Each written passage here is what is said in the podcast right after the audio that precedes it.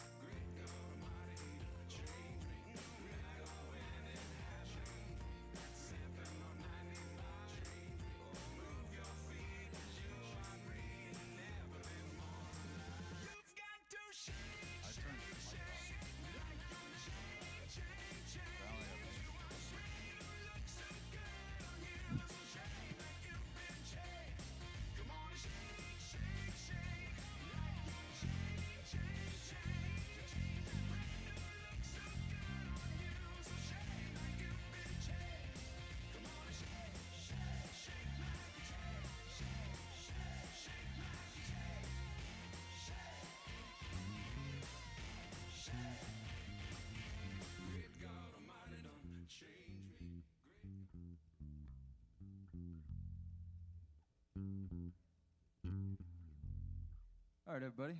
Good morning. Good to see you. Special welcome if you're new. Good to see you again if you're not. If you'd like to stand with us. This first song, we've played it a while ago, but it's it might as well be new. Um, today in our scripture in Luke, we're gonna see we're gonna read and see Jesus telling the parable of the Good Samaritan, one of his most famous parables. And we read a parable like that, and we can come away thinking, "This is what I need to do now," and that's something that we need to focus on. Absolutely um, loving our neighbor. But there's a bigger thing that Jesus is trying to accomplish in this parable, and that's taking this, uh, this scribe, this lawyer that he's talking to, and he's getting his, his eyes off of himself. And that's what he's trying to do. So we're not going to sing a song right now about doing and loving the world. That's good, and there's a place for that. But right now, we're going to sing a song about seeing our God. And so, Father, help us to do that very thing by your grace, bring us to a sight of you that we're glad to see self go, just for the surpassing worth of beholding our God. And that's our lone thing that we ask for today. And not just in the song that we sing now, may it be a means to accomplish that. But help us to lock eyes and mind and heart and soul with Christ. And this happens by your grace, and we pray for that grace here and now. It's for your wonderful name. Amen.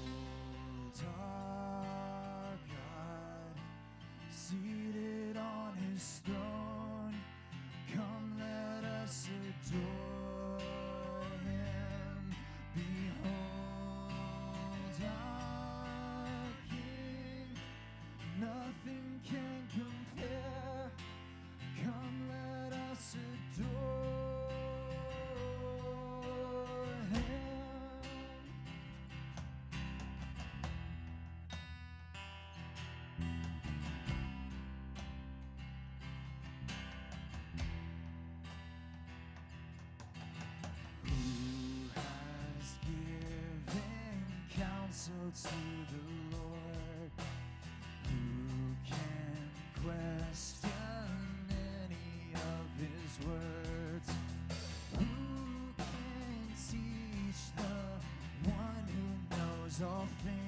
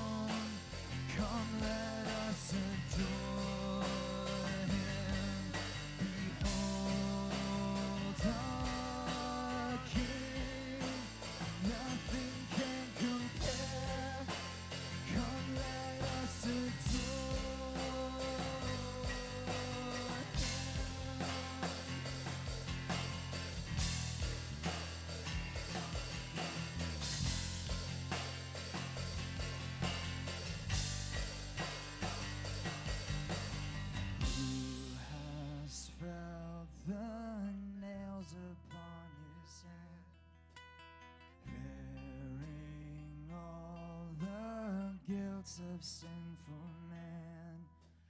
God eternal, humble to the grave, Jesus Savior, risen now to save. You will reign forever. You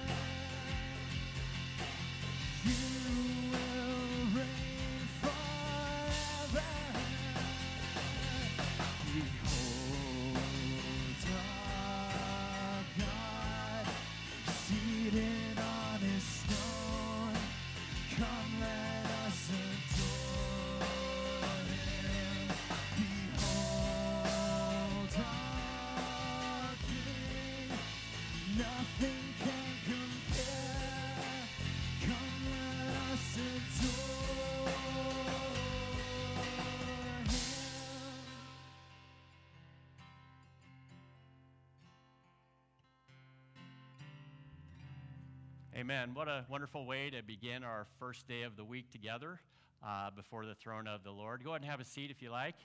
Uh, and as we do that, um, hopefully everybody's doing well. Uh, anybody get a chance to enjoy the Canfield Fair uh, this week? Some of you guys? Okay. I, I almost always have to go and look at old tractors, which is a shock, I'm sure, for you guys.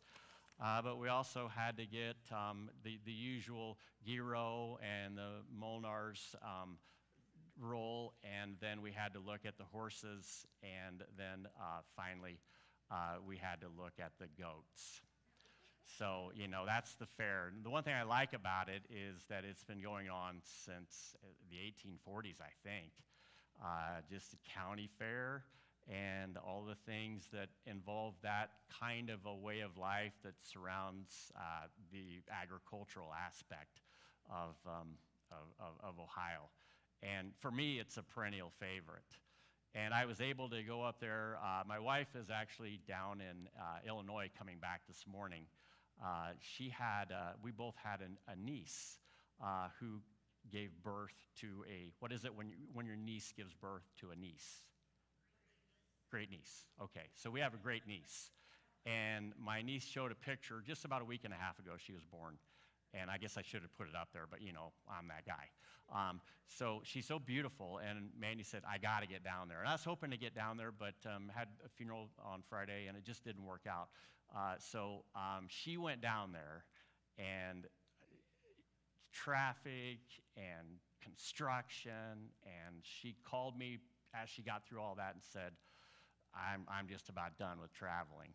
But then the next picture I get is of her holding the baby. Again, you have to imagine it in your mind's eye. And I'm like, it was all worth it, wasn't it? And she said, yes. So um, she's coming back, and I'm looking forward to having her back in the house. But you know, the real surprise is um, the fact that she has left, and we have grown as a family unit. At least Mayim's been staying this week, and Stephen's been there. And usually, when she comes back, the house is a wreck. But we've learned uh, that we need to step up our game. And so I was shocked when all three, myself and my two kids, stepped up and cleaned the house. And she's coming back and she's going to say, Wow. Or she's going to say, You missed something on the bathroom mirror. I don't know. But I, I'm, I'm expecting her to at least have this sense of they have finally clued in to what it is that I've been telling them for years. And as we're going through the book of Luke, Jesus is starting off this ministry uh, on his way to Jerusalem that is very powerful. Um, and it is, it is kind of sets the template for what the church is supposed to do. And one of the key things that's a responsibility of the church is to reach out to people that are lost and broken and hurting.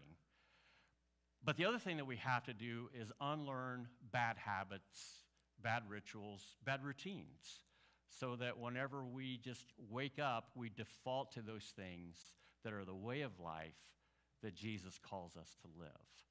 So that's kind of the introduction to what we're going to look at today. Um, the second sidebar about that is I was planning on doing just one sermon on our passage in Luke 10, the Good Samaritan. But as I was chewing on it, I discovered that there's really two sermons in here that we've got to talk about. So we're doing part one and part two next week. So if you can bear with me in that regard, that'd be wonderful. But for right now, uh, I'd like to find out if there is, along that vein, if there's anyone that we can pray for anybody that has a hurt that they brought into this space that we can lift up before the Lord, and, and if there's some way that we can help out, we want to do that. Um, uh, I do want to mention that Wes was supposed to be up here today, but um, Brian informed me that Wes uh, spent the evening in the emergency room with his son um, who had a um, broken elbow. So that doesn't sound fun at all. But my guess is um, uh, he, he's doing okay. I haven't heard anything more about that. Uh, so pray for Wes and Lori and for Graham, their son. And uh, I mentioned I did a funeral on Friday. Uh, it was for uh, a, gal that's kind of loosely connected to the church. Uh, her name is Gail Keller. And uh, want to li- lift Gail, Gail's family up. And some of you may have seen that Fred Baker, uh, who used to attend here, also passed away last week. And uh, we want to keep um, uh, Fred uh, Jr. and, and uh, lifted up in our prayers as well as they grieve. And uh, keep Gail Hill lifted up as Gail is going through chemotherapy. And um, I know a lot of people have been trying to encourage her that way and in other ways, and I think that's awesome. Um, but uh, I'd like to know if there's anything right now that, that's on your heart that we can bring before the Lord. Anybody have anything? Robin? can, um, bring my property to the Lord. Okay. Because, um, I'm having difficulties with my brother and my sister. Okay. Um, just, it's weighing really heavy Okay. on my heart. It's, it's really turned me, like, why did I even include them? Okay. So some reconciliation and resolution with handling your father's estate. So pray for Robin in that regard. Uh, Diane? Um, back to Gail. Yeah. She's got the breast cancer, she's had two treatments, she's doing pretty good, she's losing all her. Yeah. They also found that it's metastasized to the lung.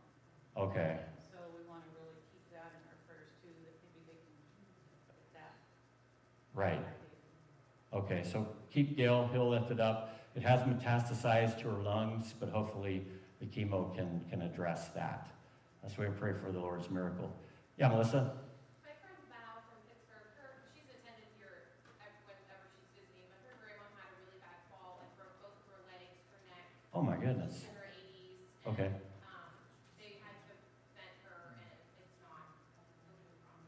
Okay, so Melissa's friend Val from Pittsburgh, who I, you know, I've met a few times here. Um, so pray for her grandmother, uh, fell and broke several bones and is recovering. Uh, so keep her lifted up. What's her first name? Um, Beverly, Beverly, okay. Rich? I have a friend, Rod, who's kind of, uh, Rob, who's kind of in a dark place, got threatening suicide Okay, like that, so all right, okay. All right, keep uh, Rob lifted up, a friend of Rich's, who's uh, wrestling with uh, suicidal, uh, they call it suicidal ideation. Um, but that basically means uh, you're preoccupied with, with things in a very dark way. So we want to pray against that. Okay? And anyone else that you know that is dealing with that, um, and you're struggling with knowing what to do, please let us know uh, so that we can help resource it because there is plenty available to help out, to help you through that.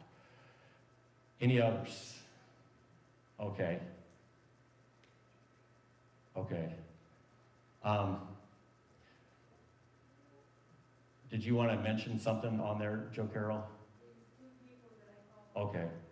All right, we, we talked about that. Um, so uh, pray um, uh, for some people overcoming COVID, and I don't know if any of you are aware of anyone that's dealing with that, but that's been, been really interesting, to say the least. If not, we're going to go ahead and, and lift these things up before the Lord, okay? Our Father, we are grateful that as we gather in this room, there is a hope that is spiritually defined through your word that becomes very tangible when we face the challenges of life, that we need that sustaining power that says we can get through this. And I pray especially for those that we have mentioned that are struggling with health concerns like Gail Hill, who need your healing touch every day. And we just lift her up, trusting, Father, that as we encourage her through cards and phone calls and just her morale, we pray that you would also be that great physician that she needs in this moment. We pray for Rob, who's struggling with uh, suicidal ideation, that he would take those thoughts and be able to put them aside and to rally around thoughts that are more beneficial for his own well being and the people around him. and may they ultimately find their source from you and in you. We pray, Father, for Robin and for the struggles she's having with her siblings regarding the estate of her, her father. And we know, Lord, that this is one of those things that can create division for years. And we pray that that doesn't happen, that there could be unity of mind and heart. We ask, Lord, that as we've lifted up these prayer concerns, um, we want to keep in mind uh, Beverly as well as she recovers in the hospital from her fall. We thank you, Father, that as we take the challenges of the moment, that your grace is in abundant supply to provide for every kind of need that we have. And we gather today in worship because we know that uh, in our spirit that you are the source for everything that occurs in life that we are unable to overcome. And for everything in life that is a source of blessing, we know that it comes from you. And there's just so much that defines who we are and how we live that is embedded in our understanding of you, Lord Jesus. And beyond that, the strengthening of our spirit through your Holy Spirit. So, Father, we want to gather trusting in all of these things, getting clarity for our own personal challenges. And as we surrender our hearts and our minds to you, we pray that your word would speak to us today as you uh, call us to be a unique people with new habits and new ways of thinking and new ways of defaulting our behavior towards the needs that you have, have, have shown us. And so we trust you, Father, in that way, and we pray that you calibrate our hearts and our minds as we worship and as we attend to these things that are so important to you and so life giving to the people around us. So as we do that, Father, help us to pray together the Lord's Prayer. Would you pray with me now? Our Father, who art in heaven, hallowed be thy name. Thy kingdom come, thy will be done, on earth as it is in heaven. Give us this day our daily bread, and forgive us of our debts, as we forgive our debtors. And lead us not into temptation, but deliver us from evil. For thine is the kingdom, and the power, and the glory forever. Amen.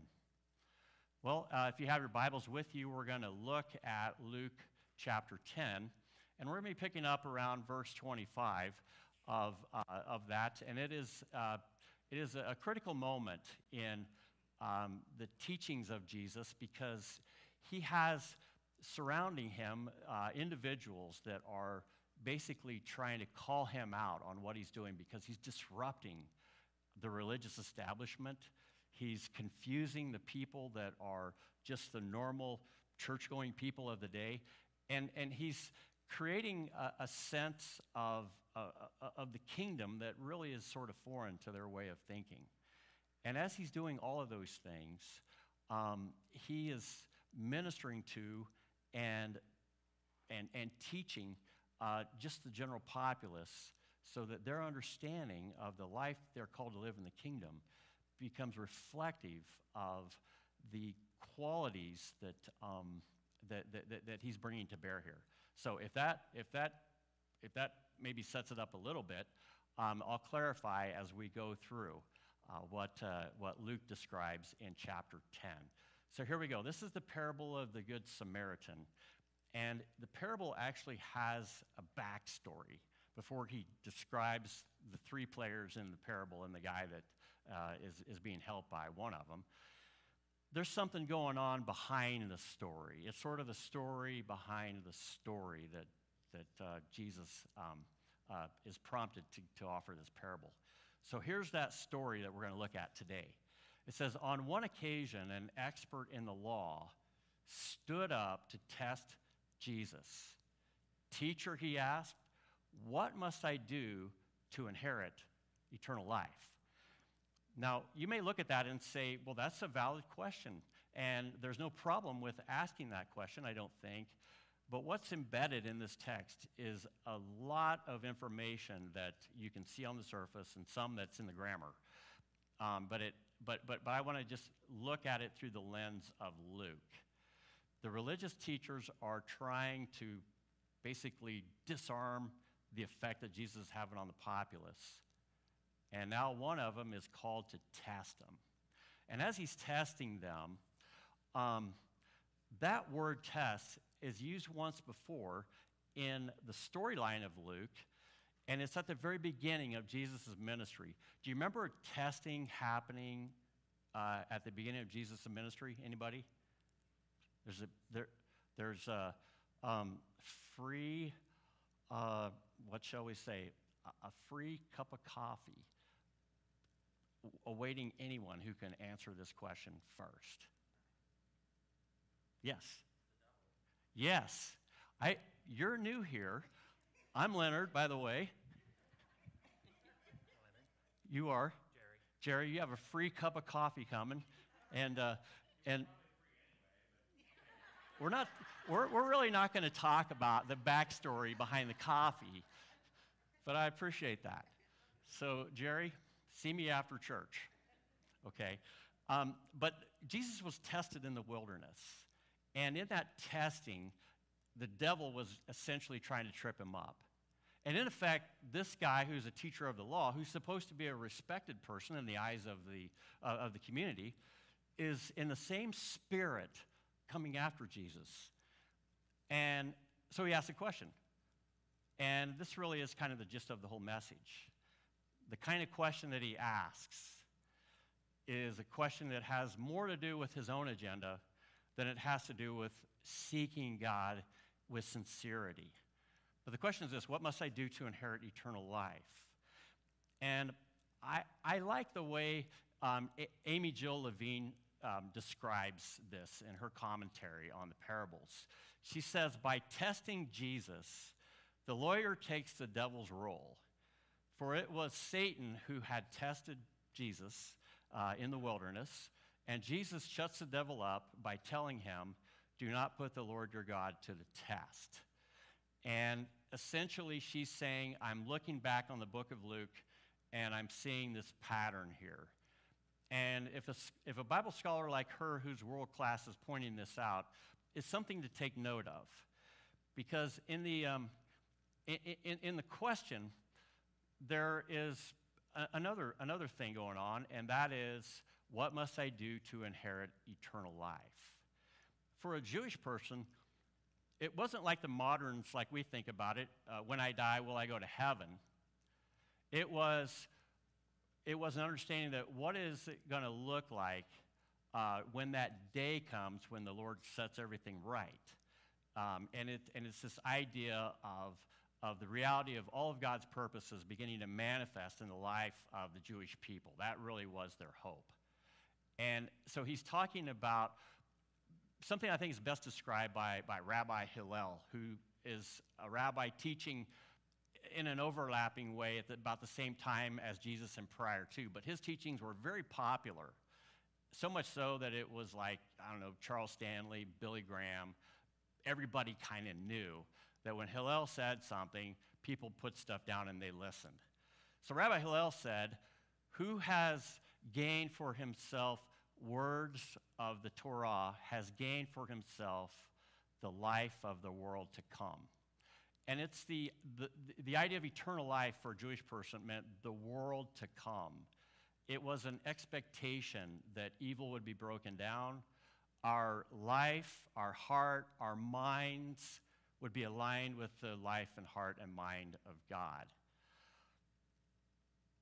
But from Jesus' point of view, it isn't a whole lot different than somebody's wife leaving home and then coming back and it's chaotic, as opposed to somebody's wife leaving home, coming back and finding out the minions that she's been trying to whip into shape for so long have finally clued in. The good news is God doesn't see us as just merely minions, but rather as people made in his image and in his likeness. And he hopes that one day, by our own willingness, that we will lock into what is important to him and what he values. And that thing that he really values is coming up in the story, by the way. So, as, a, as we kind of get this sense, a teacher, a lawyer, was typically a well respected person in Jewish society, like Hillel. And in the case of the lawyer coming up to Jesus, um, he stood up, which is a gesture of respect, and he says, Teacher, what must I do to inherit eternal life?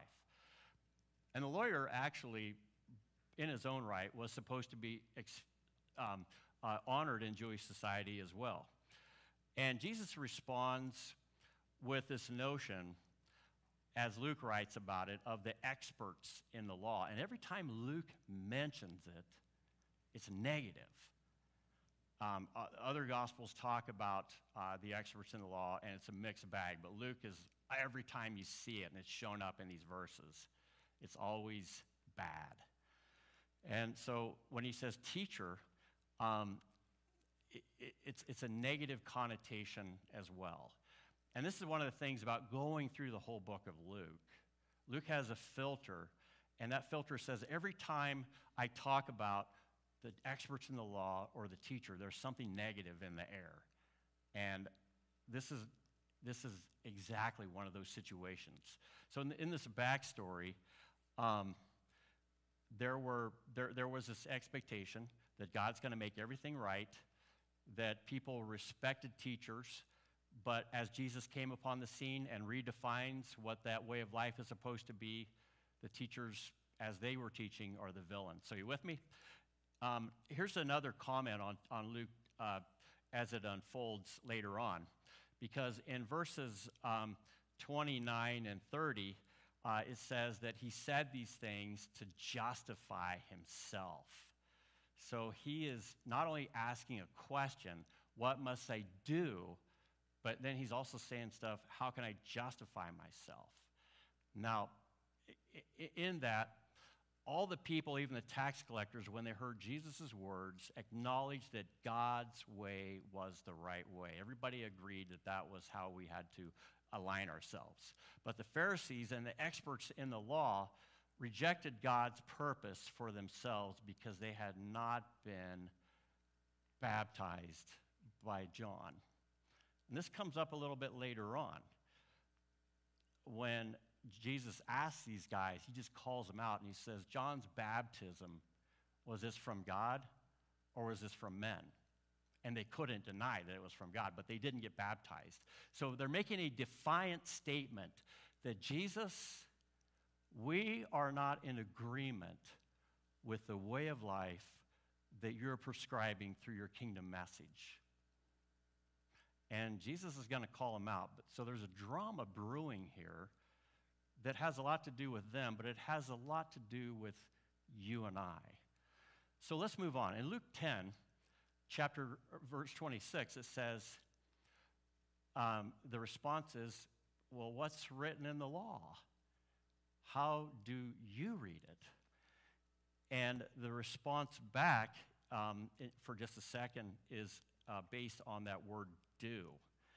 And when the Pharisee, when the expert in the law said, What can I do to inherit eternal life? It's what is the least minimal requirement to get saved, to be a part of that new way of life that is the kingdom? What's the bare minimum? And the reason I say that is because uh, Amy Jill Levine mentions once again the verb that's used, what must I do, is a, is a, is a one point in time verb. What is this action that I have to do that will, that will fulfill the requirements? What's the bare minimum? Now, I just want to stop there for a second because a lot of times when people start to tune in to Jesus and they recognize that I need him as my Savior because I, I, maybe I don't want to go to hell, which is a, a very good aspiration to avoid. Or maybe it's I want a better way of life. Or maybe I just want to avoid the consequences of standing before God and having to give an account. And a lot of people want to come into the church and the kingdom based on the bare minimal entry requirements. And their hope is I can just get saved and then I don't have to do any more. And sometimes it's preached like that, that that's all you need to do is get saved. Now, I'm not saying that when we take our heart and our mind and we surrender it to Jesus and we repent of a way of life and we say, I want to make you my Lord, there is a transaction that happens where we are carried into the kingdom. But after we are there, Jesus says, we have work to do. And one of them is, well, it's that kind of thinking. What minimal thing can I do as a believer to keep God off my back? What minimal thing can I do as a believer to essentially stay saved, if, if that's kind of how you look at it? Whatever your question is, the bottom line is it's the wrong question. It is the wrong question. And Jesus teases this out a little bit. Because um, as, she, as she goes on to comment, she says, The lawyer got the right answer, good for him. However, he did not quite get the right question. So Jesus changes it for him. Whereas the lawyer asked, What can I do to get eternal life? Jesus reframes what is at stake by saying, um, uh, um, do this and you will live. The imperative do focuses not on a single action, but on an ongoing relationship. So there's what's hidden in the, in the grammar. I know it's kind of nerding out for you on Labor Day, and you're not supposed to work that hard anyway on Labor Day, but I'm making you work a little bit. Because when Jesus says do, he doesn't say it like the Pharisees did, or the, the expert in law did, like one time thing. Jesus says this is an ongoing response. And it has in the backdrop what we find in, in the continuation of, of, of the dialogue between the two. Okay, so here he is in verse 27. He answered, Well, this is, this is what the word says. You should love the Lord your God with all your heart and with all your soul and with all your strength and with all your mind and love your neighbor as yourself. So in the Old Testament, it essentially was stated if you really want to summarize everything that life is about regarding our walk with God and our way of life, if we could really understand the, the, the, layers of meaning behind these two phrases love God and love your neighbor.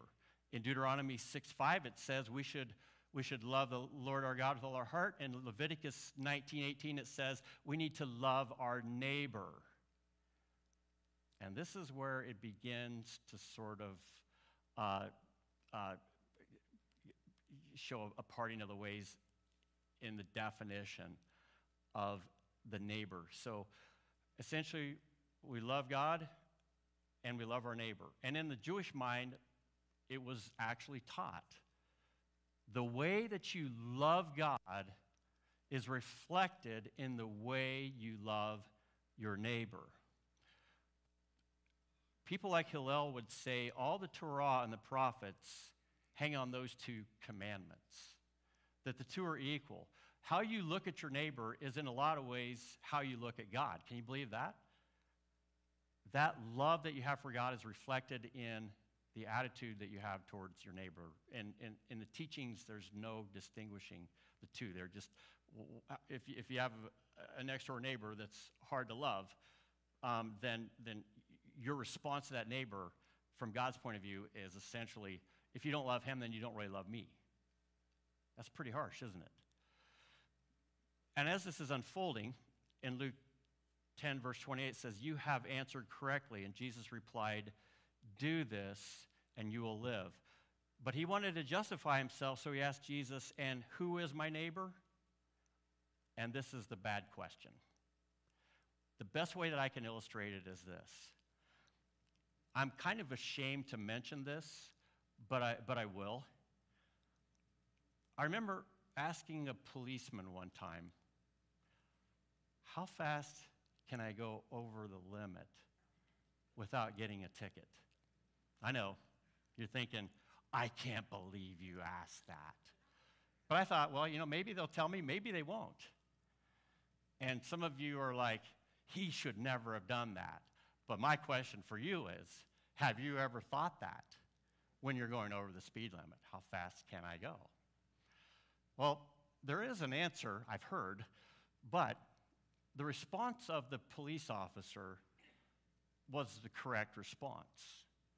And that is essentially the speed limit is put there for a reason. Obey the speed limit. he didn't say, Well, I'll tell you what, this is an insider, insider thing.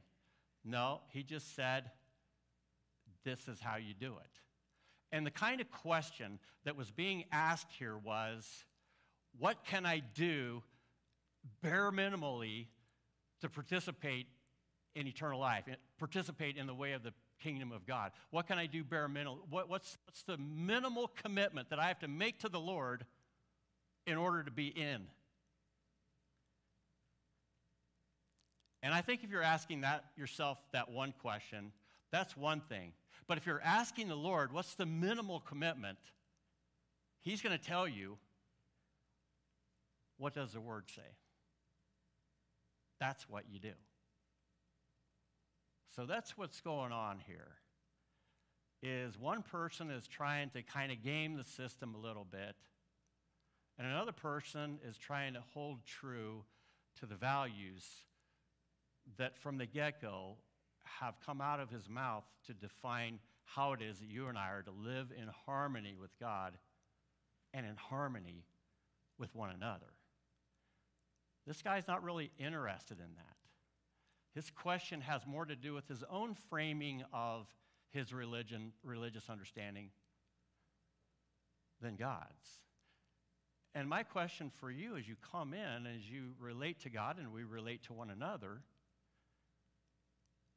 how much of it is us just trying to do it our way versus us listening to what God says we need to do as we follow Him and bringing our lives into conformity with that?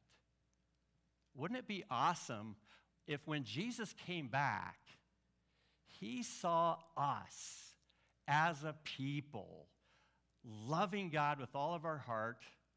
And we know that that's happening because it's reflected in how we are loving our neighbors ourselves.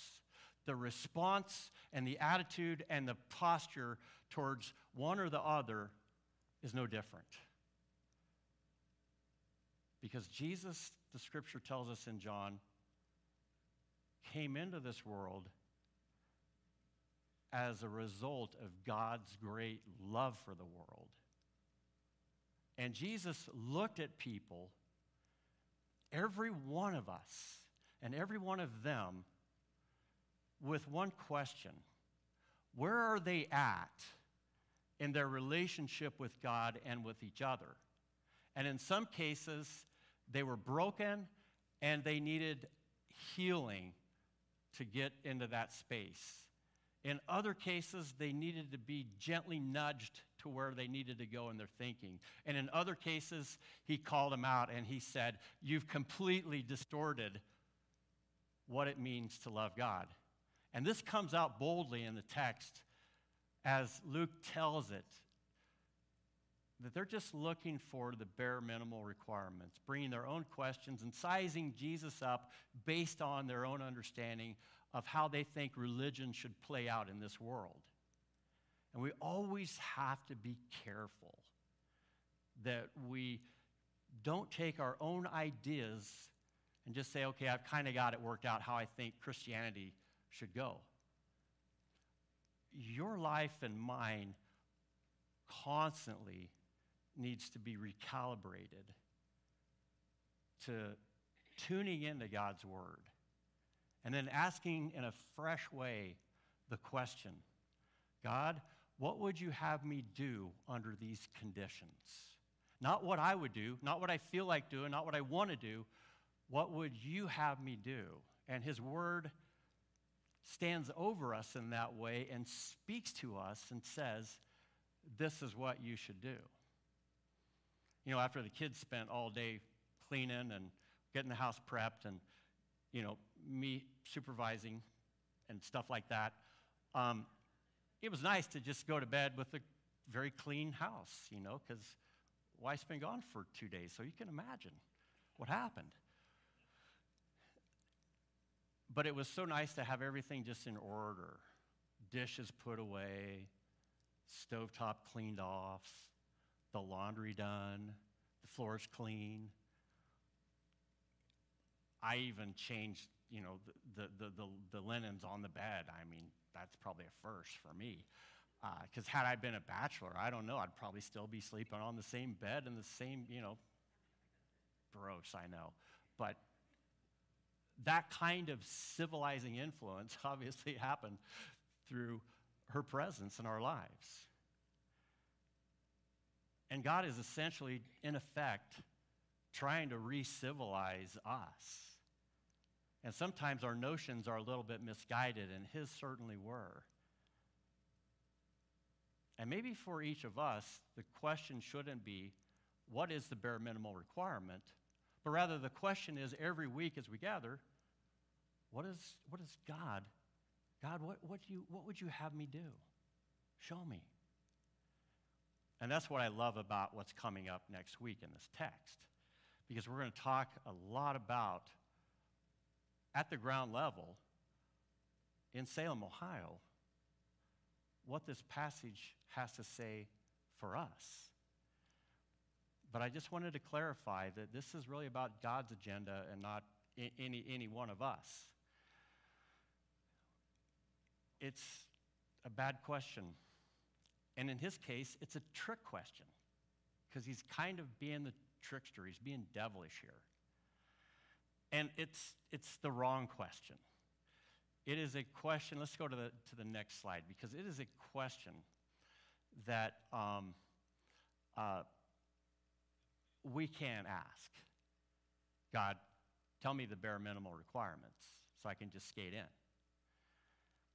You know, finally, it is a question that we have to learn to reframe ourselves. So, moving into the, the next two slides, um, we'll end here. How many of us are asking these same kinds of questions to God about anything we do relative to First Christian Church?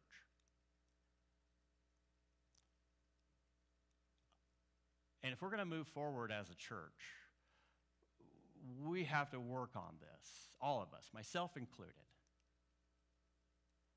where the questions that God brings to bear upon the life of this church have to become our questions. And this parable is going to unfold a big answer to some of God's biggest questions. And so I just want to end it with this last thought on, on the screen. It's not about the bare minimum, but it is about who you are becoming. And I like to think when my wife comes home, hey, you know, we've all struggled with this routine of bringing things into order, but all of a sudden, hey, we've grown. Now, if we expect some kind of commentation, trophy, prize, ribbon, my wife is probably not going to offer that. And I'm okay with that. But if she comes in and she has a sense of joy on her face, that I don't have to wrestle with that stuff anymore, then I think that's a win.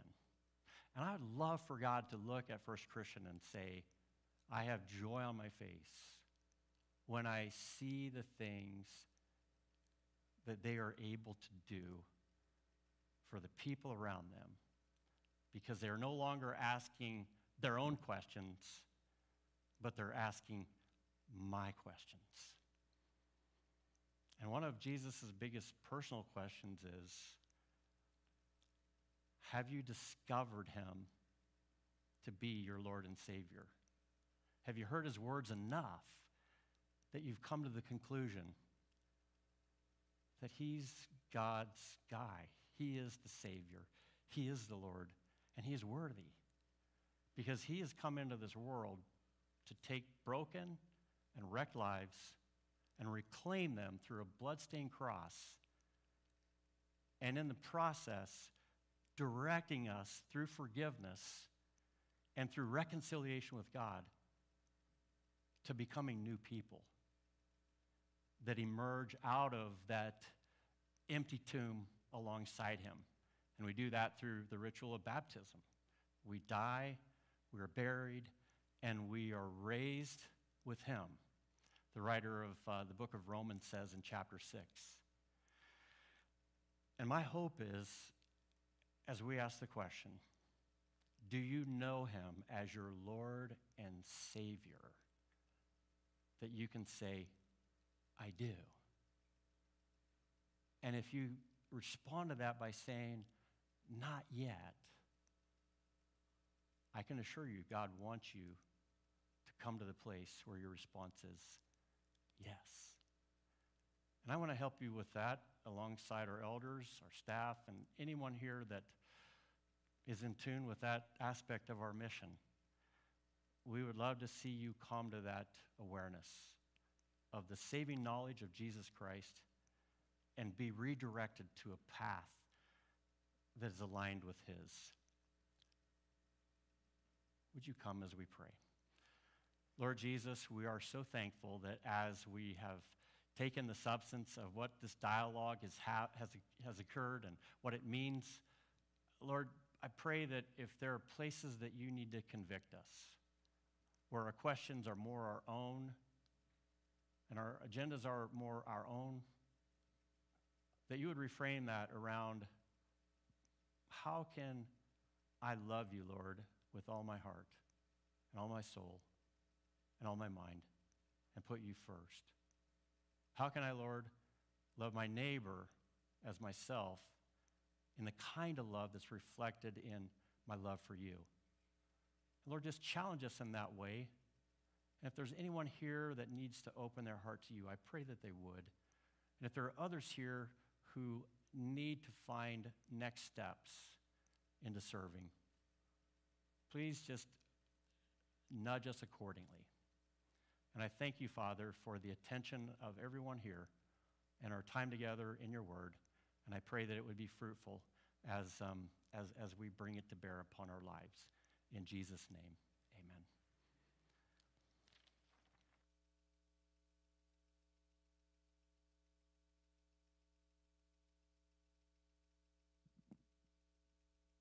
You'd like a moment to open your communion cups.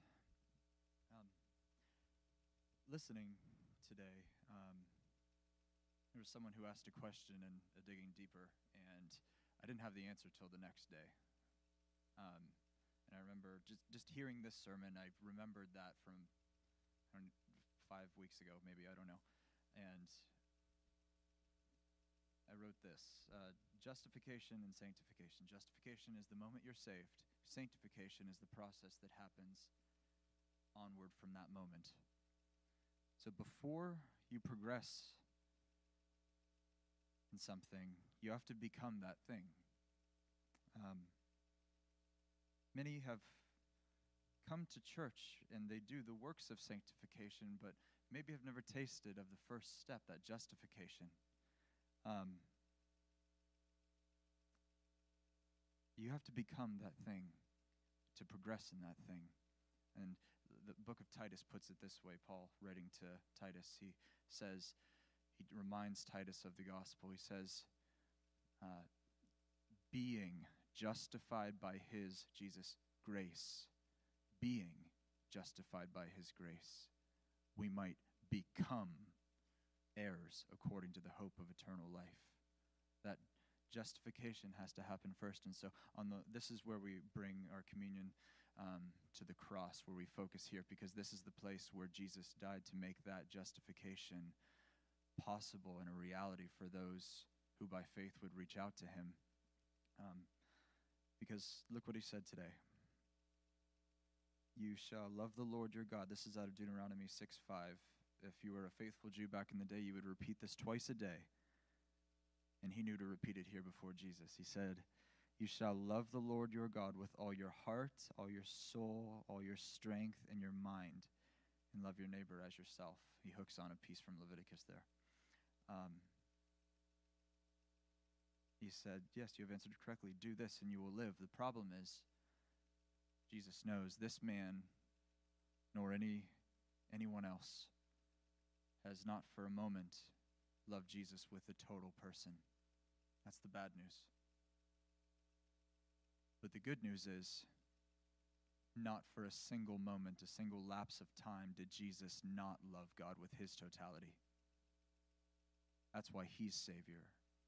And that's why he's the perfection on our behalf that God looks on to pass us through. That's the gospel.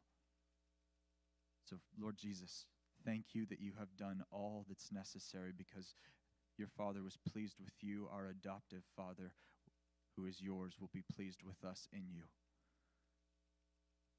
Help us to reach out to you by faith using whatever words we have. Maybe we can't articulate it. That's okay. May you help us. May you bring us to that place where we see you after seeing ourselves. And when we're struck, might you extend that saving mercy to us that we don't want to believe we need because we believe we're good, but you are righteous and good on our behalf. Thank you that you have come to save us, rescue us, redeem us, restore us, ransom us, and reunite us with God.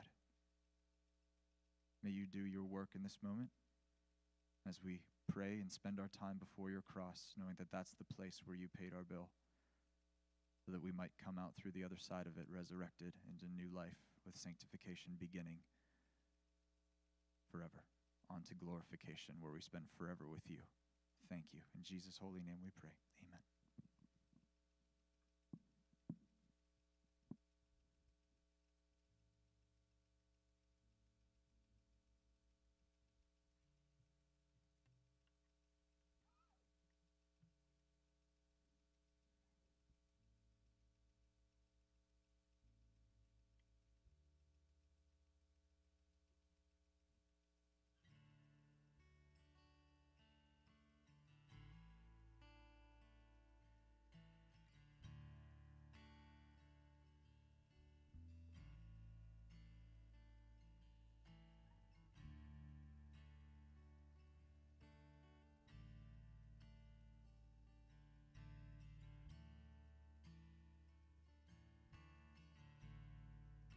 Stand when you're ready.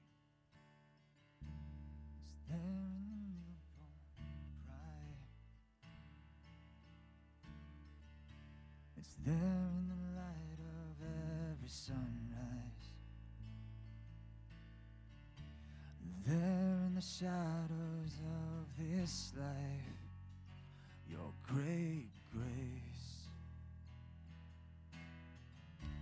It's there on the mountain top. There in the everyday and the mundane. It's there in the sorrow and the dancing. Your great grace. Oh, such grace.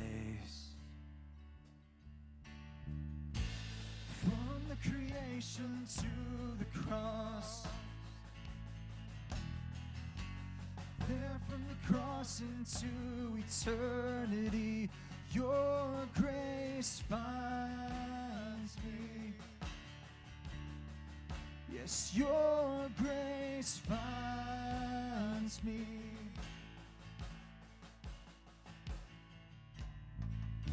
It's there on the wedding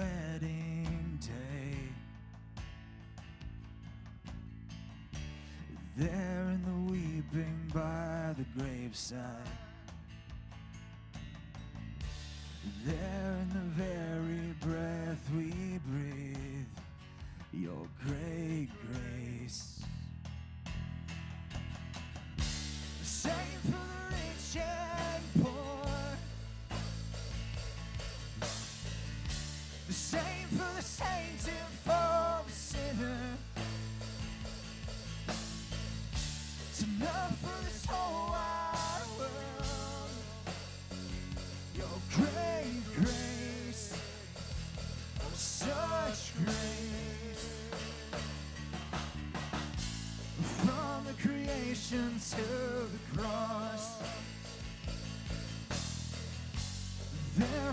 cross into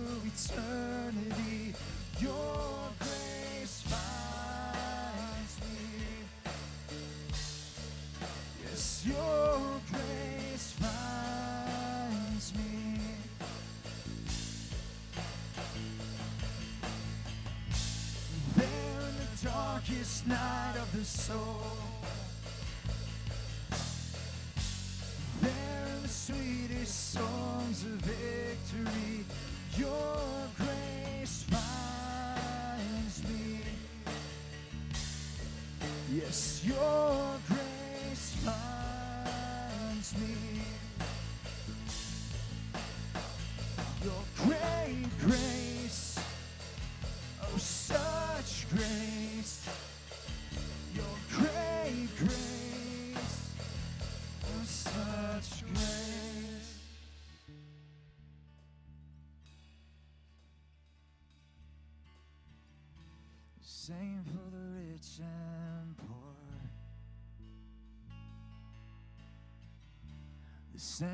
the saints and for the sinner. Enough for this whole wide world.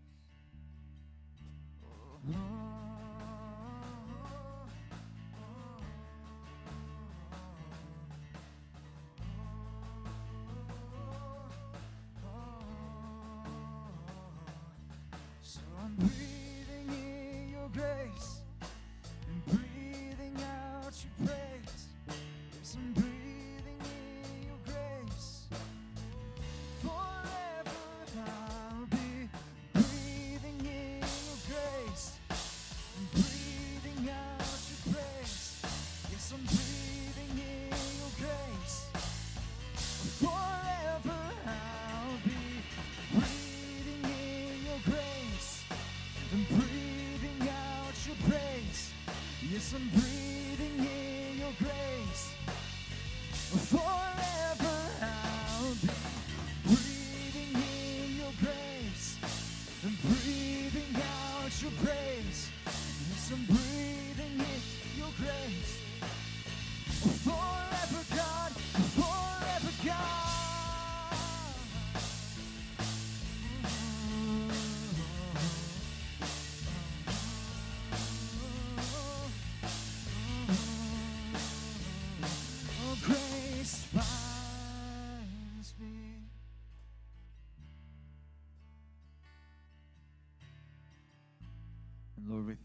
this same grace that finds us, may it find us today.